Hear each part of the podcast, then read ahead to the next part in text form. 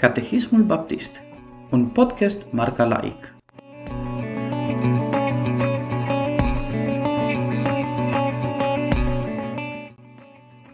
Întrebarea numărul 62. Care este a patra poruncă? Răspuns. A patra poruncă este Aduți aminte de ziua sabatului ca să o sfințești.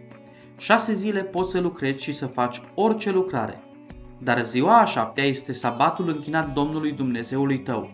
Să nu faceți nicio lucrare în ea, nici tu, nici fiul tău, nici fica ta, nici robul tău, nici roaba ta, nici vita ta, nici străinul care este înăuntrul porților tale. Căci în șase zile a făcut Domnul cerul, pământul, marea și tot ce este în ele, iar în ziua șaptea s-a odihnit. De aceea a binecuvântat Domnul ziua sabatului și a sfințit-o.